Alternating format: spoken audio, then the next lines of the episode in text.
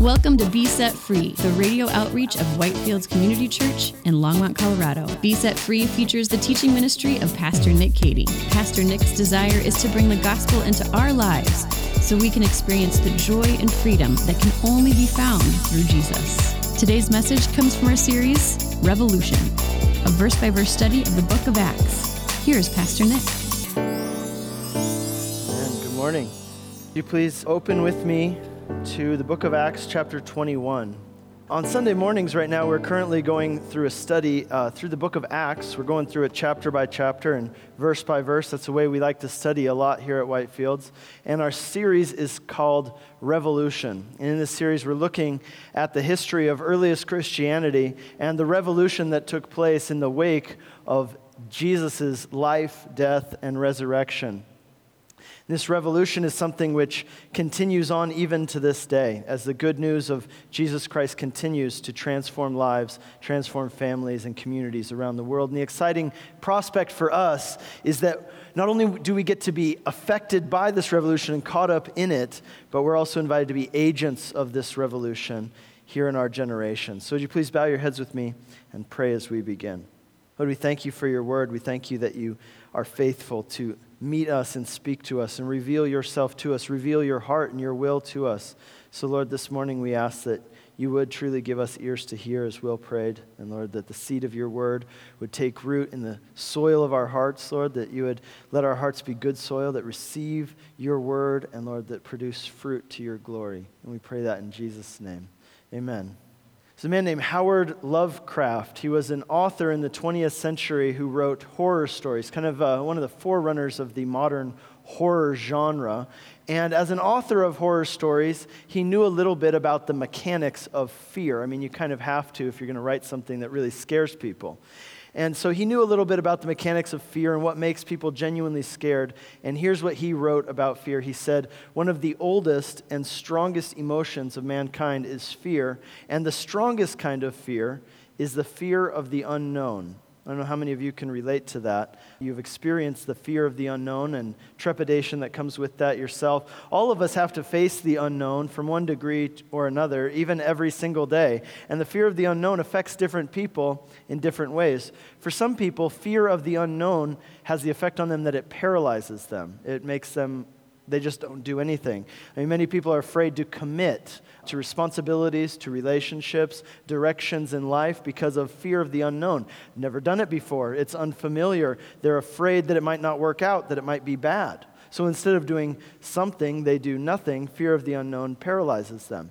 Fear of the unknown is also is a reason, for example, why some people stay in abusive relationships or why some people continue in addictions rather than getting help and taking steps to kick those addictions. Because even though that addiction or that abusive relationship might be bad and they, they recognize that it's bad, at least it's familiar. And what scares them more than the abuse or more than the repercussions of an addiction is the unknown I know it's bad, they might say, but I just can't imagine life without it. I've always known life with it. I'm scared of stepping out into something that's unfamiliar and unknown to me. The reality is that all of us have to face the unknown because none of us knows what tomorrow will bring. I read a statistic this week that said that the average household will experience at least one unexpected major financial setback every 10 years. Now, that might be you know, unexpected medical emergencies or a major repair on an appliance in your house or a car accident. But either way, it's something you didn't expect to happen. You weren't planning for it, but it's major and it costs a lot of money. Furthermore, when tragedy strikes, it usually strikes unexpectedly. I, I, read this. Ann Patchett, writing for the New York Times Magazine, she wrote this. She said, Staving off our own suffering and death is one of our favorite national pastimes, whether it's through insurance or exercise, whether it's through checking our cholesterol or finding out what the profile is for a particular disease or condition and then making sure we don't fit that profile. But she said, but despite our best efforts, tragedy is still, for the most part, random and it is absolutely coming. Do you know what that means? It, it, means that if tragedy is absolutely random and if it is absolutely coming, uh, it means that no matter how much we plan, uh, major unexpected things are absolutely coming, and therefore, all of us need courage to face the unknown. Every single one of us needs courage to face the unknown. And that's the title of today's message, by the way Courage to Face the Unknown. Here in Acts chapter 21, where we pick up the story, we see the Apostle Paul, and he's facing an unknown situation. In fact, there is only one thing that he knows for sure, and that is that difficulties and trials and hardships await him. But yet, he doesn't let the fear of the unknown paralyze him. He shows incredible courage, as we're going to see. And the question for us to ask is this Where did Paul get this incredible courage that he had? And how can we get that courage ourselves? So, here in chapter 21, uh, we're beginning the final section of the book of Acts. This is the last third of the book, really. And so far uh, along the way, we've been following early Christianity from the days immediately following Jesus' resurrection uh, up until the growth and the spread of the church and the development of a distinct Christian identity, distinct from Judaism. Uh, then we saw the first missionaries as they went out and planted churches and spread the gospel to new regions of the world. But from chapters 21 through 28, this last part of the book, we move into a section which is, has historically been called the sufferings of Paul. Because in these chapters, Paul the Apostle, this famous missionary, he is now going to face one life threatening situation after another. And so, what is going on here that Paul is going to face all these problems? Well, we read about the beginning of this last week. Paul is now on his way to Jerusalem. After 10 plus years as a missionary in the regions of Turkey and Greece, Paul is now on his way to Jerusalem. And here's what he said about this journey in the section we read last week. I just want to read it to you again. This is from Acts chapter 20. Paul says, Now behold, I'm going to Jerusalem, constrained by the Spirit, not knowing what will happen to me there, except that the Holy Spirit testifies to me in every city that imprisonment and afflictions await me. But I do not account my life of any value, nor as precious to myself, if only I may finish my course and the ministry that I received from the Lord Jesus to testify to the gospel of the grace of God. Paul says, I don't know what's going to happen to me. I don't know what the future holds for me, but I do know this it's not going to be easy. To head out into the unknown like Paul is doing, this takes an incredible amount of courage. So the question is, where did Paul get this kind of courage? And can we get that same courage ourselves? Where can we get the courage that we need to face the unexpected situations that lie before us in our lives? Paul's courage, as we're going to see, came from the gospel. And here's why because the gospel gave Paul and gives to us a unique form of humility. That's the first thing. The second thing is the gospel gives us a unique form of hope. That's our outline for today. A unique form of humility and a unique form of hope. That's what gave Paul the courage to face the unknown and what is available to us in the gospel that also gives us the courage to face the unknown. So please read with me Acts chapter 21, starting in verse 1. It says this And when we had parted from them and set sail, we came by a straight course to Kos and the next day to Rhodes, and from there to Patara. Okay, so we read last week about how Paul had this kind of heartfelt, emotional meeting with the Ephesian elders. And now he departs from them. He is on his way to Jerusalem. And you know, whereas Paul was dearly loved by many people in the region around Ephesus, you know, Turkey and Greece, Paul was deeply loved by many people in that region. He had spent over 10 years as a missionary there. The thing is, Paul was not quite as popular in Jerusalem. It was pretty well known by this time in Jerusalem that Paul was teaching that the Mosaic law, right, this is a ceremonial Jewish religious practices, the dietary law, the animal sacrifices. Paul was teaching that these things do not make a person clean before God. He taught that the only way to be made clean before God is by putting your faith in what Jesus did for you on your behalf by dying on the cross and taking the penalty for your sins. And all the Jewish traditions and laws and customs, therefore, were actually foreshadowings of what was to come in Jesus. And so Paul taught that Gentiles could come in and believe in the Messiah. They could believe in Jesus Christ without having to adopt any of the Jewish religious customs and traditions because those things don't make you clean before God anyway. And word of this had gotten back to Jerusalem. And a great number of people there, for this reason, they didn't like Paul. They considered him an enemy to Jewish culture and tradition. And one of the things which Paul is hoping to accomplish on this trip to Jerusalem, he's wanting to prove to these people that that's not the case. That he does indeed love Jewish culture and tradition, and he even practices them himself. And also, as he comes to Jerusalem, we know that he's bringing a sizable financial gift, an offering, collected from the Gentile, the Greek speaking Christians in Turkey and Greece. And this is kind of a goodwill offering that he's offering from the Gentile Christians to the Jewish Christians to kind of be an olive branch between them. So we continue from verse 2. Having found a ship crossing to Phoenicia, we went aboard and set sail. And when we had come in sight of Cyprus, leaving it on the left, we sailed to Syria and landed at Tyre, for there the ship was to unload its cargo. And having sought out the disciples, we stayed there for seven days, and through the Spirit they were telling Paul not to go on to Jerusalem. So here they are, they're making their way through the Mediterranean Sea, working their way from you know, modern day uh, west coast of Turkey down to Jerusalem. And they get to the city of Tyre, which is uh, north of Israel there, and uh, they decide they, they have some time to disembark. And so they find out where the Christians in that city are and they meet up with them. And these people begin speaking to Paul, we read. And it says, through the Spirit, they're telling him not to continue on to Jerusalem. Now that's interesting, isn't it? It's kind of a, a bit of a quandary there, right? Because the question is wait, is the Holy Spirit telling Paul not to go to Jerusalem? Or, or is it that the Holy Spirit's merely warning Paul that danger awaits him if he goes to Jerusalem? And the conclusion that these people made, therefore, was that Paul shouldn't go, but that was really just their interpretation. You've been listening to a message by Pastor Nick Cady of Whitefields Community Church in Longmont, Colorado. We'll get back to the remainder of this message in a moment. We are open for in-person worship on Sunday mornings with services at 8, 9:30, and 11 a.m. Come grow with us on Sunday mornings, online or in person at 8, 9:30, and 11 a.m. Now, back to Pastor Nick with the remainder of today's message.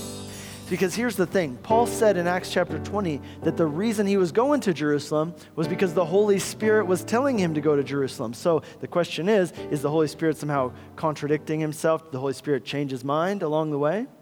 Now, it would seem to me, from looking at the different passages which talk about this, that the Holy Spirit was warning Paul that danger and trouble awaited him in Jerusalem. And it was these people's interpretation of that warning that they said, Paul, therefore you shouldn't go.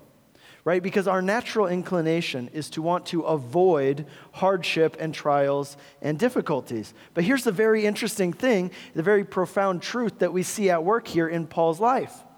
And that's this sometimes God's plan for your life includes hardship and difficulty. Do you realize that sometimes the path that God has laid out for you leads through trials and suffering? That was certainly the case with Paul. In the end, we're going to see how God is going to do great things in and through Paul's life, but the road to get to those things leads through hardship. In fact, if you remember back to Acts chapter 9, where we saw Paul's conversion, God said explicitly to Ananias, who was the person who went and prayed for Paul right after he had been converted, God told Ananias this in Acts chapter 9. He said, He, that's Paul, he is a chosen instrument of mine to carry my name before Gentiles and kings and the children of Israel, and I will show him how much he must suffer for my name's sake. You see, the path that God had chosen for Paul's life led through hardship and difficulty. That was part of the plan. You know, for other people, though, when they thought about this, their immediate reaction was to say, Paul, there's hardship ahead, there's difficulty ahead. Surely that means that you shouldn't go. Surely that couldn't be from God because their assumption was, and I think it's a common assumption that people have even today, that it couldn't possibly be that God would choose a path of difficulty and hardship for one of his children whom he loves. But in fact, that's exactly what we see. As we see, God did have a plan for Paul's life, and it was indeed a good plan. It was a plan to use Paul in significant ways and do good things in his life. He was a chosen instrument of God to carry his name even before kings, and we're going to see that happen before we get to the end of this book. But see, the path that led to all those good things, it led through hardship and difficulty. Now, I wonder about us. I wonder if sometimes we are more focused on preserving our comfort and security and avoiding difficulty than we are on doing the will of God. Dietrich Bonhoeffer is famous German theologian who, who lived during World War II, and he publicly opposed Hitler in Germany during World War II. He eventually lost his life for it. This is what he said about this. He said, Christianity is less about cautiously avoiding sin than it is about courageously doing the will of God. See, Bonhoeffer had come to the United States to get away from Germany and what was happening in Germany when the Nazi Party came to power before the war began. But when the war began and things started to get really bad in Germany, and the Nazis even took control of the churches, Bonhoeffer decided that he needed to return to Germany. And everyone around him told him, not to go. They said, No, don't go. Why, why, would you go there? Everybody's trying to leave there right now. Stay here where you're safe in the United States, right? If you go there, they're going to put you in prison or worse. But Bonhoeffer said, No. No, see, this is what it's all about. It's about courageously doing the will of God. And so he went to Germany. He began an underground movement of churches who refused to bow the knee to the Nazi party. They were called the Confessing Church. And he opposed Hitler publicly, and he taught Christians to do the same. And eventually he did lose his life for it. But see, that's the same kind of attitude we see here with Paul. A man courageously doing the will of God, not knowing what's going to happen, only that if he follows the path that God has laid before him, it will indeed lead to, to trials and difficulties and hardships. Now, think about that. Isn't that just a radical way of thinking? It's very different than the way our culture tends to naturally think, right? That, that God's will for your life, as a God who loves you, that his plan for your life might include difficult things. But yet, in spite of that, his plan for your life is good. See, I don't want to ruin the story for you, but I do want to give you a preview of what's going to happen. I'll, just tell you a little bit. See, here's what's going to happen. Paul is going to go to Jerusalem. He's going to get there soon, and he's going to be beaten. He's going to be arrested. He's going to, be, he's going to end up being uh, taken to Rome as a prisoner. He's going to have all kinds of false accusations thrown at him. Now, you might remember going to Rome was something that Paul had always dreamed of doing. It was something that he wanted to do for a very long time now. The only thing is, he probably didn't expect that he would end up going there as a prisoner. But at least he got a free ride and he got a free place to stay, right? So there was a little bit of icing on the cake. But during his time in Rome as a prisoner, he, he picked up the pen. He used the free time that he had.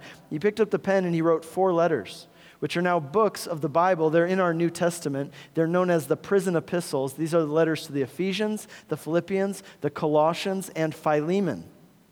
And among those letters, the letter to the Philippians really gives us the most insight into Paul's mental and emotional and spiritual state during his imprisonment. And that's what's so interesting about it, because the letter to the Philippians is known as the epistle of joy. Because throughout the letter, that's all Paul wants to talk about. He, he's in prison, but his heart is overwhelmed with joy. He wants the people reading the letter to also be full of joy. He says, because we have the ultimate reason to have joy, no matter what circumstances we're in, because of the gospel, because we're loved and accepted by God through what he's done for us in Jesus Christ, through the life and death and resurrection of Jesus, and we have the hope of eternal life do you get my point here? Here's the point. The road that God called Paul to walk down led through great hardship. And yet, in the end, Paul was able to say, God had a good plan for my life, and my heart is full of joy. It, it, was a hard road, but it was a good road, and it was more than worth it, and I am full of joy in the end. See, here's the thought that this section really leaves us with and wants us to really ponder and think about. It's this What if God's plan for your life, what if God's calling for your life is something hard, is a path that leads through trials and difficulties? You'll certainly need a lot of courage to walk that road, I'll tell you, just as Paul needed a lot of courage to walk that road himself. At one point in our lives or another, that's going to be all of us. And so, where did Paul draw this incredible courage from? And where do we get that kind of courage from ourselves? Well, let's continue on and we'll see as we go on. We're going to read from verse 5. When our days there were ended, we departed and went on our journey, and they all, with wives and children, accompanied us until we were outside the city. And kneeling down on the beach, we prayed and said farewell to one another. Then we went on board the ship, and they returned home. When we had finished the voyage from Tyre, we arrived at Ptolemais, and we agreed, uh, we greeted the brothers and stayed with them for one day. On the next day, we departed and came to Caesarea, and we entered the house of Philip the evangelist, who was one of the seven, and we stayed with him. He had four unmarried daughters who prophesied.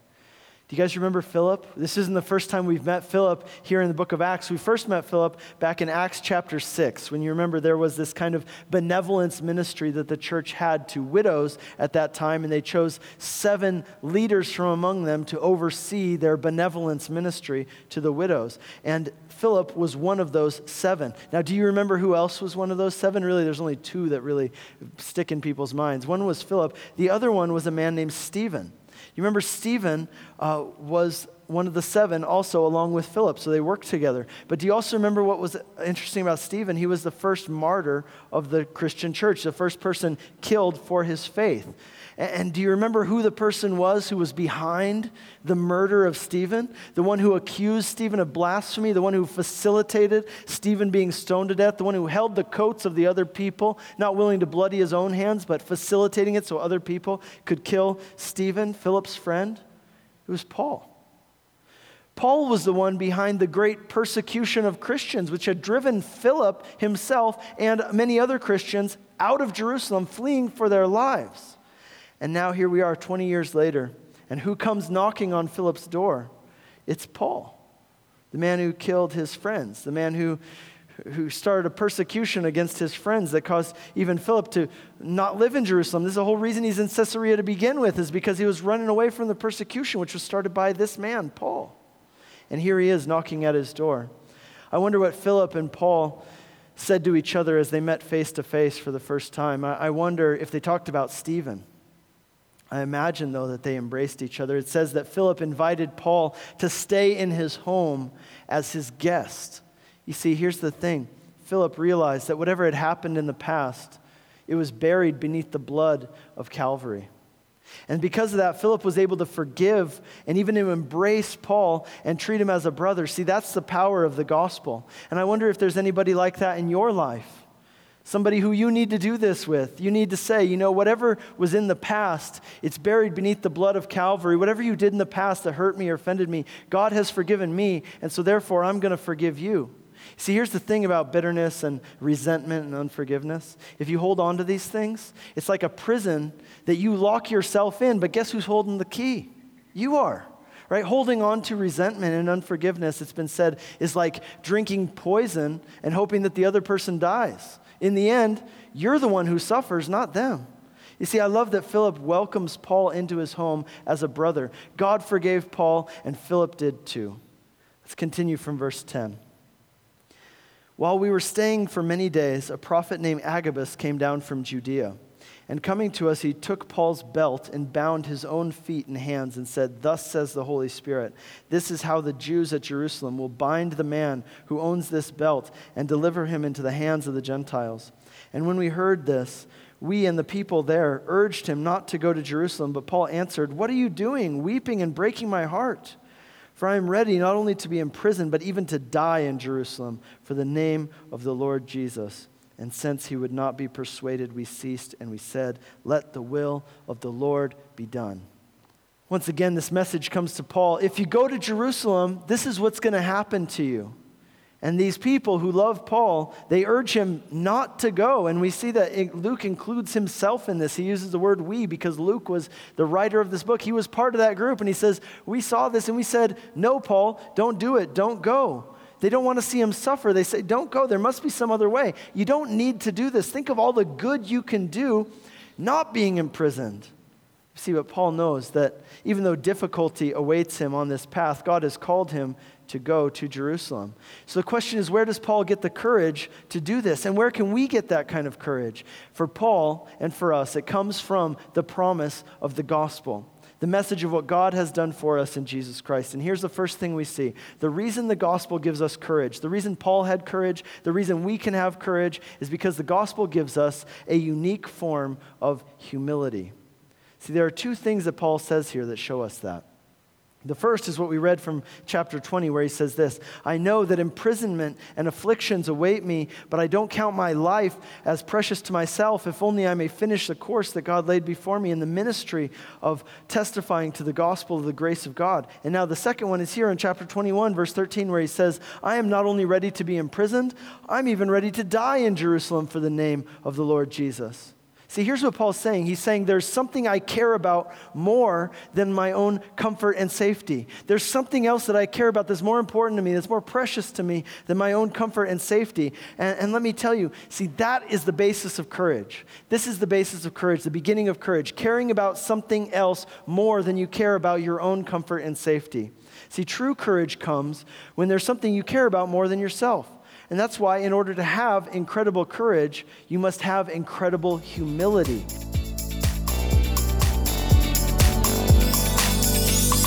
You've been listening to Be Set Free, the radio outreach of Whitefields Community Church in Longmont, Colorado. We have three in-person services on Sunday mornings at 8, 9.30, and 11 a.m. And our 9.30 and 11 services are live streamed on our website for those who would like to worship with us online. We are located just east of County Line Road and Highway 119 at 2950 Colorful Avenue in Longmont. For more information or to hear other messages from Pastor Nick, visit us online at whitefieldschurch.com. Be Set Free is a listener supported program. If you have been blessed by this message and would like to support this ministry, you can send a donation via check to 2950 Colorful Avenue, Longmont, Colorado 80504 or donate online at besetfreeradio.com.